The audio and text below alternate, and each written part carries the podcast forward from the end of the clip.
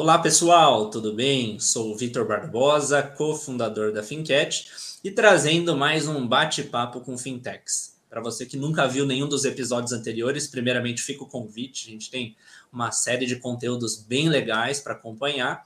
E a ideia é sempre trazer ou um co-founder de fintech ou um especialista do meio para a gente discutir alguns pontos que estão em alta, cada vez mais presentes na realidade não só dos brasileiros, mas pessoas do mundo todo. E hoje, mais uma vez, um super convidado. Fico muito feliz dele ter topado o convite, porque o bate-papo vai ter alguns pontos bem legais para a gente trazer.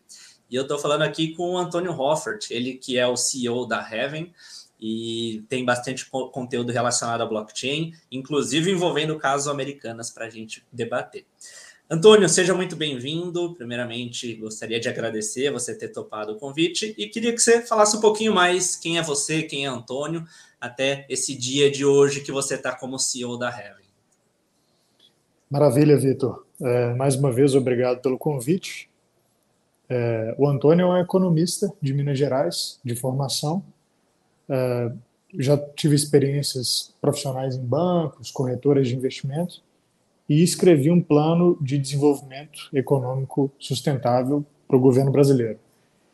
É, nos últimos oito anos, eu venho dedicado a minha carreira ao empreendedorismo nessa área de tecnologia. Então, acabei é, fazendo um mestrado técnico, fui para essa área de desenvolvimento de software, tá? É, sempre trabalhando com aplicações não especulativas da blockchain. A gente foca muito em geração de valor para a economia real. Então, hoje, a maioria dos clientes da, da Heaven são grandes indústrias, empresas aí consolidadas, que têm processos né, que podem ser melhorados.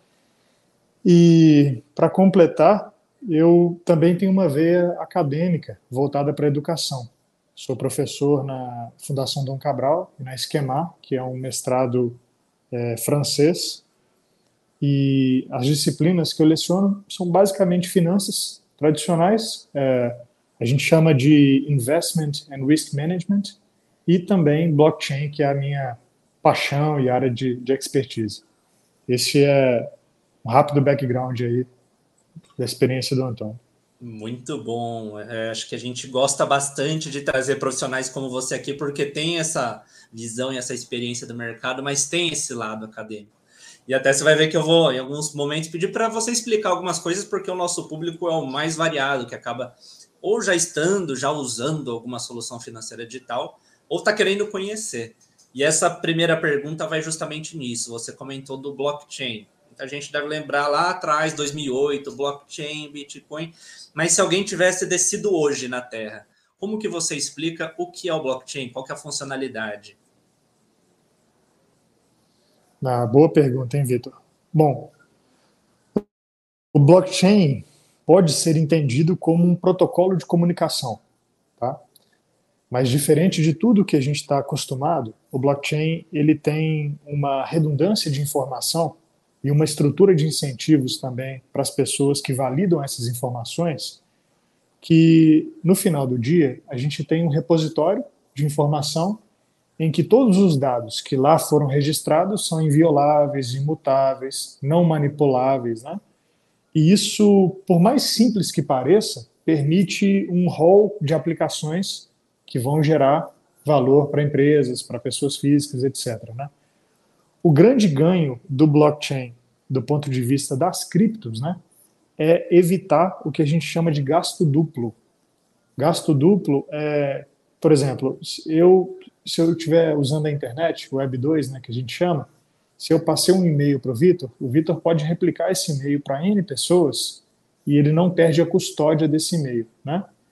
Então, a blockchain, como é um, esse protocolo de comunicação em que todos os validadores estão validando as mesmas informações, a gente consegue né, construir um, um ledger ali onde não existe o gasto duplo. Se você transferiu um criptoativo para alguém, é, você deixa de ter aquela custódia e aquela pessoa passa a ter aquele criptoativo.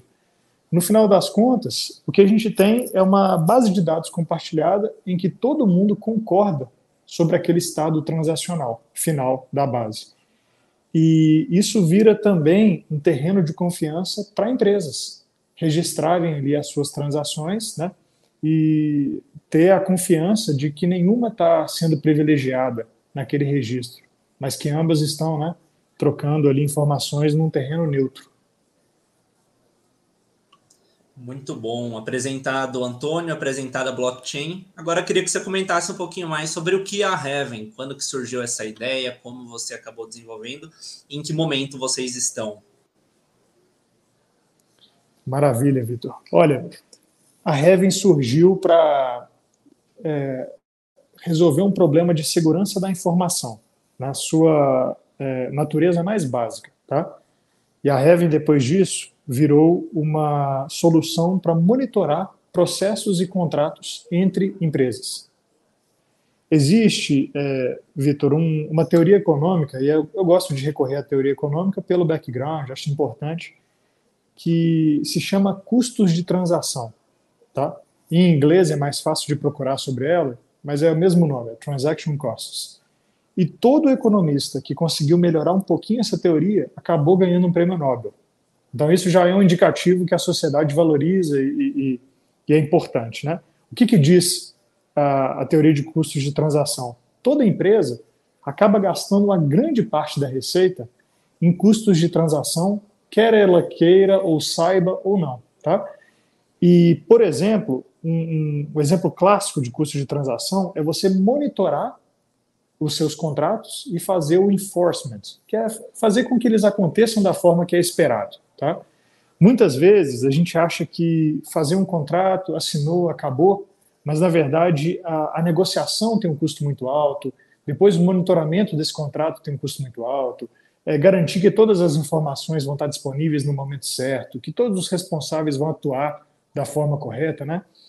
E a gente descobriu na Heaven que um contrato nada mais é do que um alinhamento de expectativa futura entre as partes, só que no D0. É como se antes de casar, né, você fizesse o casamento esperando que vai dar tudo certo. E a prática tem muito mais textura né, do que essa intenção ali inicial.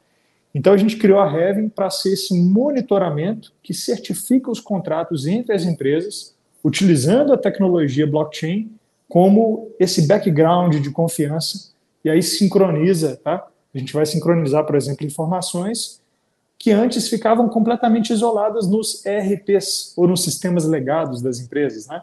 Então, eu tenho meu SAP aqui, eu tenho meu banco de dados, eu acho que é isso que está acontecendo, a outra empresa acha que é isso que está acontecendo, e você tem fornecedores e clientes com versões diferentes, às vezes, do mesmo contrato. Um acha que recebeu a mais, o outro que pagou a mais, ou, ou vice-versa. E no final das contas, é, a Heaven veio para ajudar nessas medições, nessa interface entre empresas, é, ajudando é, as empresas terem visibilidade, monitorarem seus contratos e terem um custo de transação menor. Essa é a essência.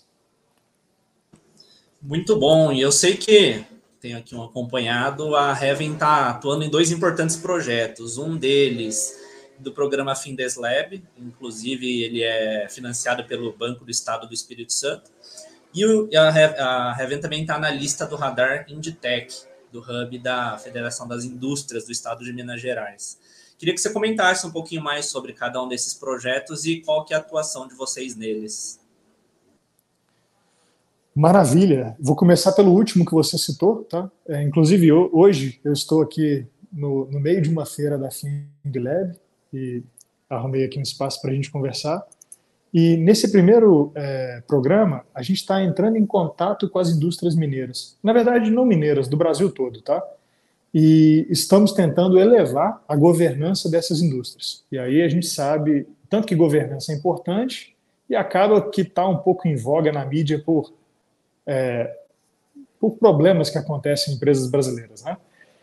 Então, basicamente, esse programa é, é, a gente está construindo um relacionamento. E o segundo já é uma questão mais prática. A gente já está dentro do, do Banco de Desenvolvimento do Espírito Santo, melhorando os processos do, do banco, tá? trazendo maior visibilidade e certificando processos que antes aconteciam por trocas de e-mails, trocas de planilhas, é, vamos dizer assim, processos informais, tá? que podem dar margem para erros humanos, alguém esquecer de enviar alguma coisa, depois algum documento some, isso acontece muito. Então, quando a gente certifica tudo na blockchain, é como se a gente eliminasse a possibilidade de, de falha humana, sabe? É muito difícil esquecer, né, quando você já tem ali uma metodologia pronta. E o mais legal, tá, Vitor, é que a gente também elimina a capacidade de fraude. Porque imagina, é, tem uma, um fenômeno legal que eu queria comentar sobre a blockchain, é que é, é um protocolo agnóstico, qualquer um registra o que quiser, tá? Então, por exemplo, se eu quiser registrar agora que essa parede atrás de mim aqui é rosa e não branca, eu posso registrar, a blockchain vai aceitar, porque ela não tem nenhum juízo de valor. Mas no momento que a gente criou essa aplicação que chama mecanismo de consenso, a gente coloca as duas empresas para cross-validar a informação. Então, quando tem, eh, vamos dizer assim, esse crivo do contraditório, uma empresa não vai deixar a outra falar alguma coisa, sendo que os interesses são diferentes, né? Aí, com essa, esse conflito de interesse saudável, a gente está sanitizando a informação e chegando sempre perto da verdade, tá? Então a gente chega e registra somente as verdades na blockchain e é assim que a coisa avança. No Banestes, a gente está é, com, com esse tipo de processo. Muito bom. E você acabou de levantar uma bola para um, assunto bem legal da gente discutir agora. Que você falou fraude, falha humana, alguns aspectos que, de certa forma, nesse começo de 2023 ficaram muito à tona por conta do caso Americanas. Então eu queria que primeiro você fizesse um rápido resumo para o pessoal de casa de o que, aconteceu com Americanas, o que é esse tal do caso Americanas, e aí emendassem como o blockchain poderia ser utilizado num, num, fator como esse, se poderia ter evitado, se poderia ser usado por outras empresas a partir de agora. Então, por favor, discorra sobre esse tema que imagino que muita gente tenha curiosidade. É, maravilha, Vitor. Bom, eu vou discorrer sobre o caso Americanas até o escopo que, vamos dizer assim, eu acho razoável, porque, pelo menos até quando eu estava acompanhando mais de perto, não era claro se, se era uma fraude expressa ou um erro contábil, algo do tipo. Então, eu não quero entrar no mérito, é, vamos dizer assim, doloso ou culposo da coisa. Mas falando do ponto de vista de governança, tá? Em linhas gerais, a Americanas é uma grande potência de varejo brasileira e ela tinha uma marca muito reputável, tá? E quando você é você está inserido nesse mercado, você fica confortável de fornecer para grandes empresas pelo histórico, pela marca, etc. E essas grandes empresas, elas têm algum privilégio é, negocial, tá? E o mais clássico deles é você financiar o seu capital de giro, atrasando um pouquinho pagamentos para o fornecedor. Isso não é um absurdo, isso não é uma coisa que outras empresas não fazem, tá? Isso tem um certo grau de é, vamos dizer assim, normalidade. Quando você está tratando com uma grande empresa, é, ela coloca algumas, vamos dizer assim, objeções ou, ou alguns estilos negociais é, que vão servir os interesses dela. Tá? O problema é que é, essa, esse adiamento de pagamento ele não foi declarado contabilmente como uma dívida expressa, que né, a sua natureza ali é uma dívida é, é um contas a pagar né, para o fornecedor. E isso não apareceu no balanço de, da forma que deveria. Por isso que é, existiu essa questão de, de descobrir né, um rombo na Americanas, porque o que era dívida de fato não estava sendo tratada como tal. E aí eu queria fazer um contraponto agora do que, que seria a Americanas ou qualquer outra empresa que já estivesse com essa estrutura de governança é, atualizada, tá? utilizando a tecnologia que a gente tem hoje para fazer essas, essas validações entre as empresas. Tá?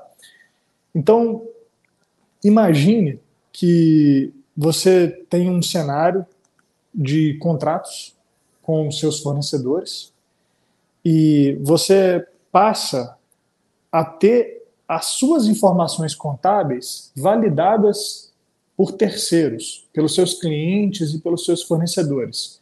Então, é como se a própria cadeia de valor que você está interagindo, e não só a sua empresa, tivesse falando, tá? é, e, e dando inputs e informações sobre o seu estado contábil. Então, eu vou é, fazer uma analogia. Não adianta a sua mãe falar que você é bonito, porque a gente sabe que é aquela coisa, quando vem de casa, não conta, né? Então, as empresas hoje em dia, elas estão acostumadas a é, internamente né, processarem seus dados contábeis e aquilo só diz respeito a ela mesma. O que, que a gente propõe de, de melhoria nesse processo? A gente propõe o que nós chamamos de consenso, que é justamente a interação formal, tá?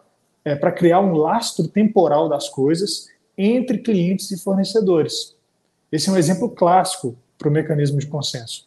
Então imagina que a empresa vai lá é, e, e, compra de você, né, da sua empresa, e ela vai pagar a prazo, mas vocês fazem uma medição. E aquela transação, ela tem é, dois resultados frios contábeis. Ela tem um resultado de inventário, que é o acréscimo no estoque, né, físico, que foi transmitido de uma empresa para outra, e ela também tem agora um, um resultado financeiro, que existe um valor a ser pago. Né? Então imagina que a gente dá visibilidade total para esses outputs e ao mesmo tempo a empresa que você está fazendo o negócio ela concorda com você que aquela é a realidade, tá? E aí mais uma vez vem aquela aquela questão do consenso que parece básica mas resolve um problemão. A Americanas, se ela for se ela fosse registrar uma transação dessa, o fornecedor não deixaria a Americanas é, dizer que aquela dívida era inexistente. Porque ambos na relação ali sabiam que era uma relação de fornecimento e a contrapartida ao material é o, é o pagamento. Né? Então, o consenso que sairia dali é de fato aquele débito. Tá? E tendo esse débito, é, esse passivo ali certificado pela blockchain, todo o balanço contábil seria formado por centenas ou milhares desses processos de consenso. E aí, é, se você soma né, e faz a apuração de todos os consensos e vê quais são os impactos no inventário e os impactos financeiros desses consensos, você vai conseguir derivar o balanço dessa empresa. Caso tudo, né, tanto as saídas quanto as entradas, estejam sendo realizadas via, via mecanismo de consenso. E aí, o mais legal, Vitor, não estou falando que foi isso que aconteceu, tá?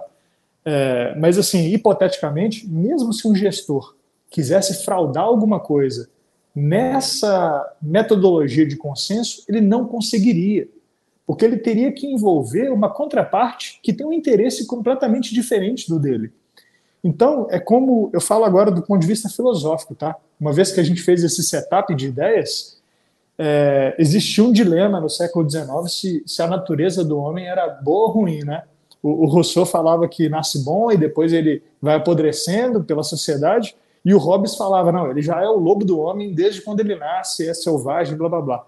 Mas não importa é, agora, nessa, nesse viés tecnológico, qual que é a natureza humana, porque é impossível você fraudar, do mesmo jeito que é impossível você fraudar uma blockchain com registros ali de criptoativos. Não tem como você duplicar uma transação. E fazendo o consenso, tá? Nessa esfera corporativa, a gente consegue trazer essa, pela descentralização né, da informação, a gente consegue trazer uma governança perfeita do ponto de vista de antifraude, vamos dizer assim. É claro que tudo teria que passar pelo consenso, não estou dizendo ou sugerindo que isso é, é fácil né, ou rápido, mas é, teoricamente a gente consegue sim é, deixar uma governança corporativa perfeita utilizando a, a tecnologia blockchain. E aí eu queria te perguntar agora se essa ideia ficou palatável, se ela ficou clara ou se existe alguma dúvida que a gente ainda pode debater sobre ela. Acho que ficou um formato bem bacana, porque em alguns minutos você conseguiu passar por todos os pontos mas até queria aproveitar puxar um gancho para o pessoal que quiser ou conhecer mais a solução, ou pô, assistir o bate-papo do Vitor com o Antônio, tem uma startup, tem uma fintech, tem uma empresa e quero saber como trazer para dentro de casa essa questão da blockchain. Como que eles podem fazer? É pelo site da Heaven, é pelo seu LinkedIn, deixa alguns canais para quem quiser avançar nisso tudo que a gente está trazendo aqui. Maravilha, Vitor. Boa. é, os canais são o site da Heaven, o principal, e aí Heaven, né, de paraíso ali em inglês, com o primeiro E sendo um 3, tá? de Web 3. Então é Heaven, com o primeiro E sendo 3.com. É só isso. Esse é o site da empresa. E o meu LinkedIn é o Antônio Hoffert, que é o meu sobrenome. Só procurar lá e a gente vai bater papo, é, assim, o que qualquer fintech que assiste você, que mesmo que não for implementar, mas quiser entender, quiser gerar valor com isso, pode contar com a Heaven, que a gente é muito aberto e, e o que a gente quer ver é a governança melhorando, principalmente no Brasil, né? Que tem aí suas mazelas de governança acentuadas. Exatamente, né? A gente até tem um. Vou até deixar aqui no, no vídeo, tem um outro bate-papo que a gente fez com o Maurício, ele que é CEO da Fintech Open Box, e eles liberam crédito para empresas que têm bons princípios de pauta ESG, e o G justamente de governança, né? Mas, Antônio, a gente está chegando na, na, reta final. Mais uma vez, reforçar o agradecimento por todo esse conteúdo que você está trazendo. Eu queria que você deixasse uma mensagem final é, para o pessoal que nos assiste, seja quem, como a gente nunca ouviu falar de blockchain agora está conhecendo, ou seja para fintech que já está pensando nesses pontos de governança, é, como que você diria para eles começarem a olhar cada vez mais para isso?